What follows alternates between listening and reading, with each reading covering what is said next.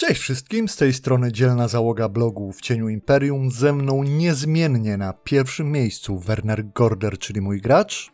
Oraz last but not the least, nasz MG Rupert Zewsi-Hojten. Tak, a dzisiaj mamy dla Was kolejny odcinek z listą. W zeszłym roku na wakacje robiliśmy 10 miejsc najciekawszych, najdziwniejszych do odwiedzenia w uniwersum Warhammera. W tym roku postanowiliśmy pójść w troszeczkę inny klimat i wybieram 10 najgroźniejszych, najbardziej niebezpiecznych miejsc w świecie Warhammera, gdzie można się znaleźć. Oczywiście nie traktujcie tej listy za bardzo poważnie. Po pierwsze, nie uznawaliśmy wszystkich miejsc, które wymieniliśmy w poprzednim odcinku, bo i po co. Ominęliśmy też takie rzeczy, takie oczywistości, jak na przykład pustkowia chaosu. Tak, wszyscy wiemy, że tam jest źle, ale porozmawiajmy o czymś innym. No oprócz tego ta lista jest jednak taka dość luźna, więc na pewno czekamy na wasze komentarze i wasze propozycje tego, co się mogło znaleźć na tej liście, jak również wszelkiej maści lajki i podobne, żeby pokazać YouTube'owi, że ta nasza lista i nasze materiały wszystkim się podobają.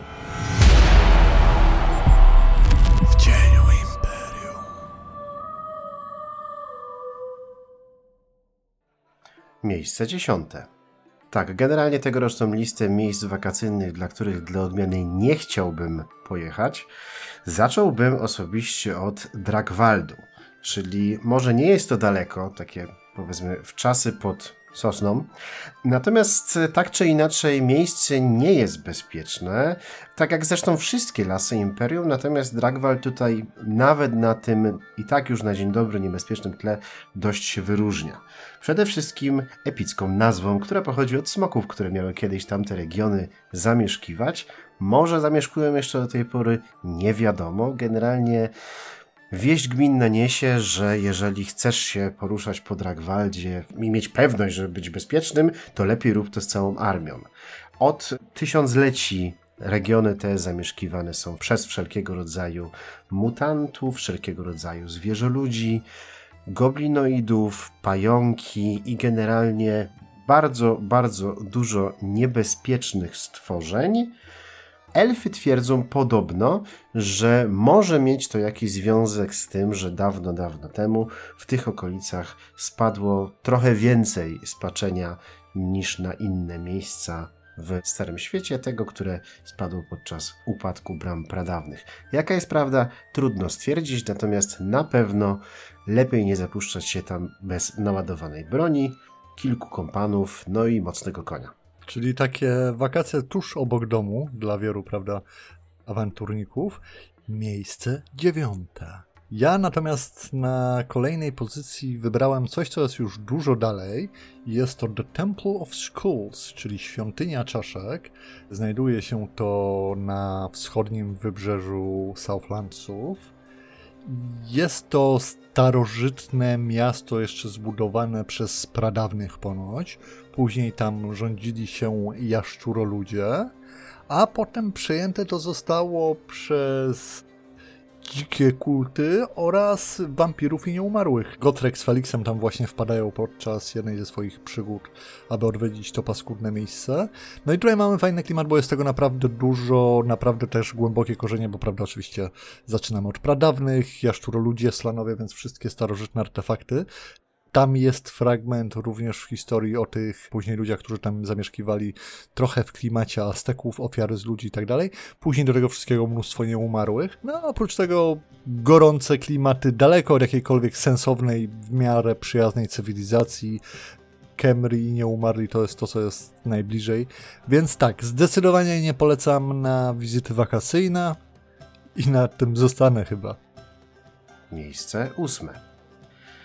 Tak, to na wizyty wakacyjne również nie nadaje się Leopoldheim, czyli imperialna kolonia w ziemiach południowych. Oni mieliśmy dłuższy materiał swego czasu, natomiast jeśli chodzi o takie miejsce, które jest nieprzyjazne, niemiłe, niefajne, to tak, tam można zostać wysłanym za karę, jeżeli ma się szczęście.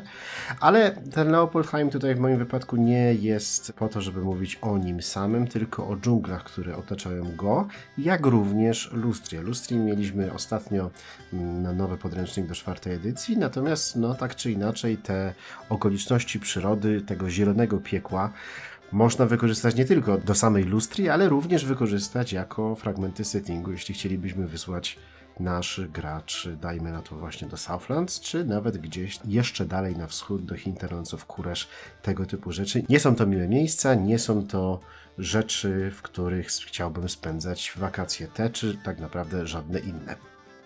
Miejsce siódme. To prawda. Kolejne miejsce na naszej liście, tym razem Blighted Isle, czyli przeklęta wyspa na północ od Uthuanu, na północ od tego naszego znanego obważanka. Bardzo ważne miejsce dla elfów, zarówno wysokich, jak i mrocznych, ponieważ tam znajduje się świątynia Keina, gdzie spoczywa ten osławiony Widowmaker, miecz Keina. Więc tak, miejsce jest przekichane tak naprawdę dla wszystkich przybyszy, ponieważ same wyspy wciąż potrafią często zmieniać to, kto nad nimi panuje, czy są to aktualnie wysokie, czy mroczne elfy. No, z mrocznymi elfami to wiadomo, jak to zwykle bywa, nie jest dobrze, jak się je spotyka, ale z wysokimi elfami, zwłaszcza, że tam często stacjonują też ci Feniksgardzi, strażnicy Feniksa, zaraz żeby tam bronić i odbijać od tych mrocznych elfów, to też może być bardzo nieprzyjemnie. To raczej nie jest miejsce, w którym ludzie będą mile widziani. Wi wiadomo, że w zasadzie na całym Ulthuanie wszyscy poza wysokimi elfami nie są mile widziani, ale wydaje mi się, że to może być jedno z tych gorszych miejsc. Do tego cały ten region cierpi na wojnie między elfami wysokimi a mrocznymi już od tysiącleci, więc wszelkiej maści magiczne zanieczyszczenia, ślady konfliktów, jest tego mnóstwo tam po prostu, różne dziwne magiczne rzeczy mogą się dziać, pomijając sam fakt, że to jest część przecież Ultuanu, który tak jest tym pływającym kontynentem, jakby to było za mało magiczne dla nas. Do tego no, świątynia Keina ponoć jest otoczona starożytnym polem bitew, na którym elfy walczyły od tysiącleci, to zarówno ze sobą wzajemnie, po tę słynną wojnę wygraną przez Aeriona przeciwko demonom właśnie z mieczem Keina, który potem w tej świątyni złożył z powrotem i umarł. Więc jeżeli chodzi o nieumarłych duchy przeszłości, z tym wszystkim związane rzeczy, jest tego naprawdę sporo. A oprócz tego jest jeszcze sam miecz Keina, który znajduje się w świątyni, który wzywa wszystkie elfy, ofiarując im moc, siłę i w zasadzie wszystko, czego zapragną tak długo, jak są skłonne przelewać krew. Więc tak, zdecydowanie jeden z takich ważniejszych punktów, których nie wypada odwiedzać na mapie świata. E, atrakcji dla drużyny też mnóstwo, bo dwa różne rodzaje elfów, które próbują nas zabić, nie umarli sprzed tysiącleci, którzy pewnie próbują nas w coś tam ciągnąć i zabić, oraz sam miecz będący ucieleśnieniem, według opisów, rządzy mordu w realnym świecie, przemawiający do elfów, żeby tak, weź, podnieś mnie i razem zdobędziemy władzę nad światem de facto, co no parę razy prawie się udało w tej wielkiej historii. Więc tak. Generalnie nic tylko unikać. Trzy gwiazdki nie polecam. Miejsce szóste. Mój kolejny wybór też jest na północy, choć można powiedzieć, że do pewnego stopnia jest dużo bardziej gościnny. Mianowicie mam na myśli tutaj gospodę ostatniej nadziei. Jest to taka lokalizacja head-head, daleko, daleko na północ od formalnych granic Kislewu. Jest to bardzo mocno ufortyfikowana gospoda już na krawędzi północnych pustkowi chaosu, w której zatrzymują się jeszcze ewentualnie wszelkiego rodzaju awanturnicy, jacyś żołnierze na bardzo dalekich patrolach, mm, krasnoludcy zabójcy troli, jacyś norsemeńscy łowcy, czy tam jacyś przemytnicy i tak dalej. Generalnie nieciekawe miejsce dla wszelkiego rodzaju najemników, którzy z jakiegoś dziwnego powodu chcieliby iść jeszcze dalej na północ i wschód. Z opisów wiemy, że jest to jednak nadal miejsce należące do szeroko rozumianej cywilizacji. To znaczy, jeżeli zapłaci się dużo za dużo, dostanie się ciepłą strawę, dostanie się jakieś niewyszukane łóżko, no ale można też, i to już całkowicie za darmo, dostać atrakcję w postaci, nie wiem, ataku właśnie z północy, jakichś zmutowanych bestii czy innych wojowników chaosu, którzy no czasem tą ufortyfikowaną wysuniętą placówkę atakują, więc no nie są to jeszcze pustkowie chaosu, ale już jest nieprzyjemnie. Nie polecam. 2 na 10. Tak, miejsce piąte. Cześć! Chcesz wspomóc nasz kanał i zdobyć prawdziwą mapę do Warhammera? Zostań naszym patronem, a oprócz wiecznej chwały zdobądź szansę na wygranie jednej z trzech map od kartografii niepraktycznej, drukowanych na prawdziwej bawełnie przez Rare Printed Gear. Z taką mapą kobiety będą mdlało na twój widok, wojownicy chaosu zejdą ci z drogi, a sam Cinch wyprostuje ścieżki, po których stąpasz. Dobra, wracamy do odcinka. No i kolejne miejsce. Tym razem cieplutko, aczkolwiek sucho. Nagash Shizar, czyli wielka forteca Nagasza, budowana przez Legiony Nieumarłych, która ponoć wznosi się na pół mili w górę właśnie na tej przeklętej pustyni, a jeszcze dwa czy trzy razy głębiej sięga swoimi lochami, podziemiami i jaskiniami pod ziemię. Stworzona właśnie przez Nagasza przy pomocy armii umarłych, którą sobie wzniósł. Miała go bronić przed rozlicznymi armiami jego przeciwników, to tutaj opierał się skaweńskim atakom przez setki lat. Wciąż jest miejscem jego siły, wciąż jest mnóstwo legionów nieumarłych, które strzegą jako ci nieśmiertelni strażnicy tych wszystkich przejść.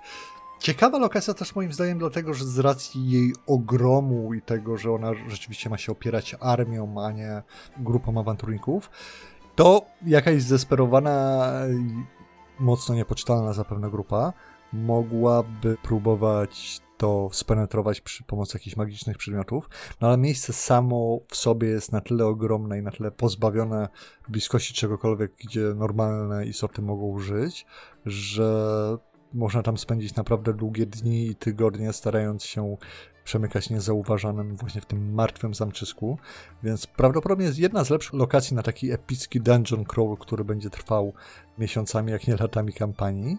No a oczywiście w tym wszystkim mamy samego Nagasza, o którym już rozmawialiśmy niejednokrotnie w innych miejscach, więc chyba na tym to zostawiam. Miejsce czwarte. Mój kolejny wybór również jest twierdzą, choć nie tak rozległą, a przez to, hmm, niestety bardziej skondensowaną i bardziej zabójczą.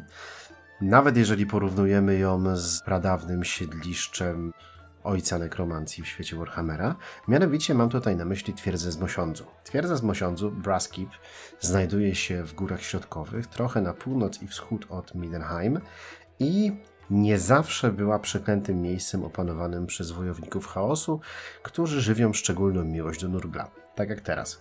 Dawno, dawno temu była twierdzą miejscem opanowanym przez paskudnego nekromantę, ale dzięki staraniom samego Sigmara udało się go wtedy wyprzeć, a samo miejsce przez długie lata było miejscem pielgrzymek i świętym miejscem odwiedzanym przez wiele, wiele osób. Zaczęło się to sypać w czasach trzech cesarzy, ale nadal nie było jeszcze tak źle. Obecny stan twierdzy z Mosiądzu jest taki, jaki jest ponieważ w czasach wielkiej inwazji chaosu Asawara Kula została ona właśnie zajęta przez wojowników chaosu, którzy poświęcili swoje i innych życie w wyznawaniu Nurgla.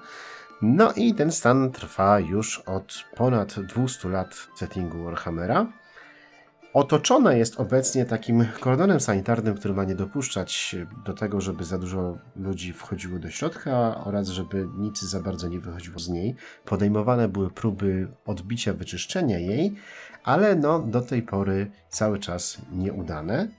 Z tego, co udało się śmiałkom, którzy w jakiś sposób przeżyli te próby zebrać, wiadomo, że no jest to miejsce, w którym samo przebywanie na odpowiednich poziomach potrafi człowieka zabić i zmutować. Więc generalnie nie polecam. Słaba obsługa, jedzenie jeszcze gorsze. Miejsce trzecie. A więc dalej, aby się od tego wszystkiego obmyć, proszę Państwa, podziemne morze. Teraz to jest bardzo ciekawa lokacja, o której bardzo mało wiemy. Tak na dobrą sprawę jest tylko kilka wzmianek w Armii Bukach do Mrocznych Elfów. Wiemy, że jest to coś, co dało Mrocznym Elfom dostęp do wszystkich mórz i oceanów. Jest to takie morze ciągnące się pod łańcuchem górskim w Nagarod. Notabene odkryte nie przez kogoś innego, tylko przez słynnego Kaledora Magellana.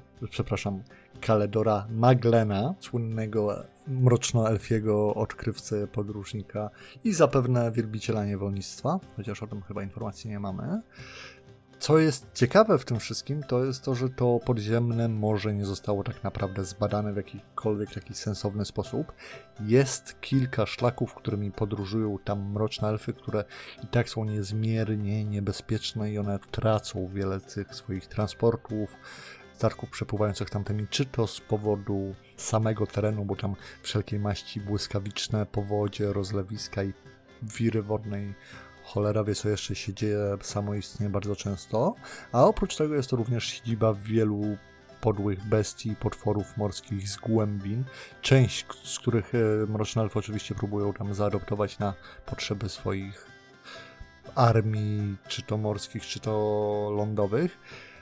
Ale jednak, no, nawet takie mroczne elfy nie czuły się tam pewnie, nawet im nie udało się tego za bardzo zbadać, opisać i podbić całego.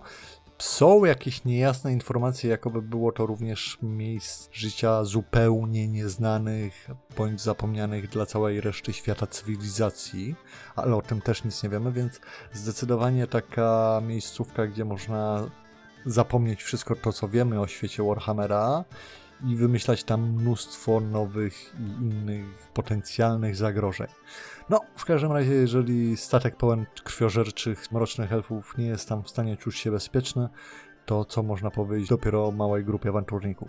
Więc tak, zdecydowanie jak kogoś interesują trójkąty bermudzkie, bardzo modne ostatnimi czasy Titanic i zwiedzanie wraków, to również jest miejsce charakteryzujące się podobnymi ciekawymi rzeczami, bogatą fauną, florą i niską przeżywalnością podróżnych. Zatem też zdecydowanie nie polecam na wizytę w najbliższych ciepłych miesiącach. Chociaż tam przynajmniej relatywnie chłodno powinno być, więc to jest jakiś pozytyw.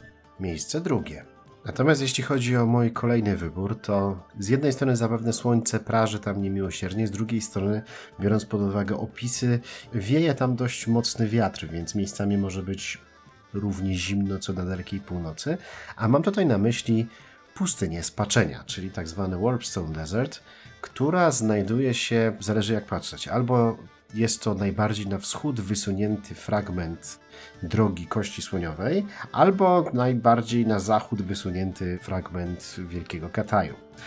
To się oczywiście ze sobą łączy, bo właśnie droga ze Starego Świata, lądowa, do Kataju przebiega przez tą pustynię spaczenia w pewnym fragmencie. Gdzieś tam w jej okolicach ma znajdować się Wielka Paszcza. No i jest to według opisów wyjątkowo mordercze miejsce, w którym co jakiś czas powstawiano takie sztaby, właściwie nie wiem, takie płyty, może bardziej lepsze słowo by to było, metalowe, które mają osłaniać podróżnych, no a właściwie ten szlak, po którym podróżni się przemieszczają przed właśnie wpływem zewnętrznych czynników, czy do tego wiatru niosącego spaczeń, czy właśnie piasku i tak dalej, i tego typu rzeczy. Warunki pogodowe to jest jedno z niebezpieczeństw. Kolejnymi niebezpieczeństwami są wędrujące sobie w tym wszystkim ogry, które idą na swoją własną pielgrzymkę do Wielkiej Paszczy i aktualnie zgłodniały, oraz miejscowa fauna, która objawia się tam w postaci wielkich insektoidów z czarnymi pancerzami i podobno ostrymi jak brzytwa paszczami, szponami, tego typu rzeczy, które potrafią wyskoczyć spod piasku i zaatakować karawanę. Więc jest to bardzo, bardzo, ale to bardzo nieprzyjemne miejsce. Lepiej tam zostawać jak najkrócej, natomiast jeśli już się pokona, tą pustynię spaczenia, to dotrze się do Shangyang, czyli najbardziej na zachód wysuniętego miasta Wielkiego Kataju. Więc każdego roku znajduje się wiele osób, które ryzykują swoje życie, żeby przez pustynię spaczenia się przeprawić. Miejsce pierwsze. No i teraz zamykając naszą listę w tym odcinku. Jeszcze wspomnę, że tak nie znalazło się u nas twierdze, czy to Mrocznych Elfów, czy to Krasnoludów Chaosu i o ile wiemy, że tam fajnie nie jest, no ale to są takie oczy oczywiste lokalizacje, których każdy przy zdrowych zmysłach unika. Natomiast ja na takim pierwszym miejscu najniebezpieczniejszych miejsc widzę jednak Skaven Blight.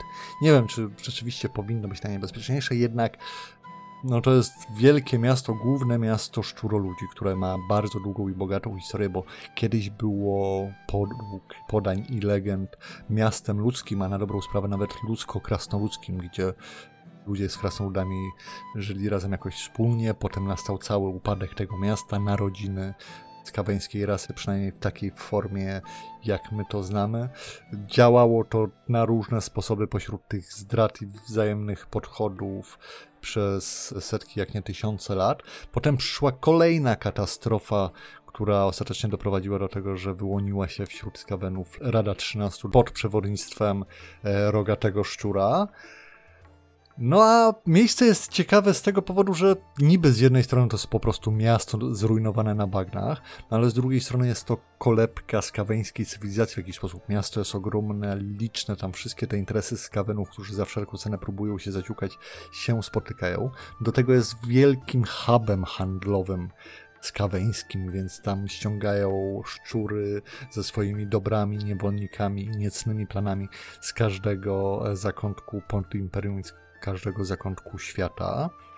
Główną siłę w samym mieście mają klany Skyr i Malder, czyli zarówno ci skaweńscy inżynierowie pełni dzikich i nieobliczalnych wynalazków, jak również ci fanatycy bioinżynierii dzięki Warpstone'owi, którzy robią te swoje mutanty szczur, szczuro, ogry i co tam im jeszcze rogaczy szczur przyniesie w inspiracjach. Do tego oczywiście miejsce całe przesiąknięte jest spaczeniem z góry na dół i po bokach, bo skaweny albo go wydobywają, albo i tak go przynoszą, nim płacą. A ostatecznie jest to miejsce też, które trwa i to naprawdę trwa przez stulecia i tysiąclecia. Jest to miejsce, w którym w zasadzie każdy może się znaleźć, bo skaweni jednak też korzystają z niewolników. Mają jakieś tam wymiany, powiedzmy, handlowo-krótkosojuszowe z innymi, nazwijmy to, złymi rasami, więc wiele rzeczy tam się dzieje. No oprócz tego, to co się dzieje w Skaven Blight ma strasznie wielkie reperkusje dla całej reszty świata. Wiemy, jak skończyło się End Times, tak, to dzięki temu, co się wymyśliło w Skaven Blight. I to niezależnie od tego, jaką linię fabularną historii świata Warhammera bierzemy, z pewnością jest to miejsce, w którym wydarzenia mogą mieć nie tylko przerażające reperkusje dla naszych graczy czy konkretnych frakcji, ale na dobrą sprawę właśnie dla całej planety. Jest, jest. Jest, jest. Tak, tak, tym właśnie zamykamy tutaj, wspominając o naszych ulubionych szczurach, które nie istnieją. Ale oczywiście, jak mówiliśmy na początku, ta lista jest taka z przymrużeniem oka, więc czekamy na Wasze opinie i komentarze. Podzielcie się też z nami swoimi własnymi typami na to, jakie Wy wybralibyście najstraszniejsze, najgorsze miejsca w uniwersum Warhammera. Dodatkowo wielkie podziękowania dla naszych patronów, którzy sprawiają, że możemy o tym wszystkim rozmawiać i nie musimy tam jechać, żeby zobaczyć, co jest dla nas bardzo ważne osobiście. O tak. Natomiast Was wszystkich zapraszamy na naszego Discorda, gdzie możemy sobie na ten temat podyskutować dalej. Pokazać pocztówki z wakacji. Lub nie. I inne takie. A my się z Wami żegnamy i do usłyszenia w przyszłym tygodniu. Dokładnie. Oby wszystkie rzeczy, które znajdziecie na TripAdvisorze były dużo wyżej niż to, o czym my dzisiaj opowiadaliśmy w tych swoich gwiazdkach i różnych przyjemnościach, które mogą Wam oferować wakacyjny czas.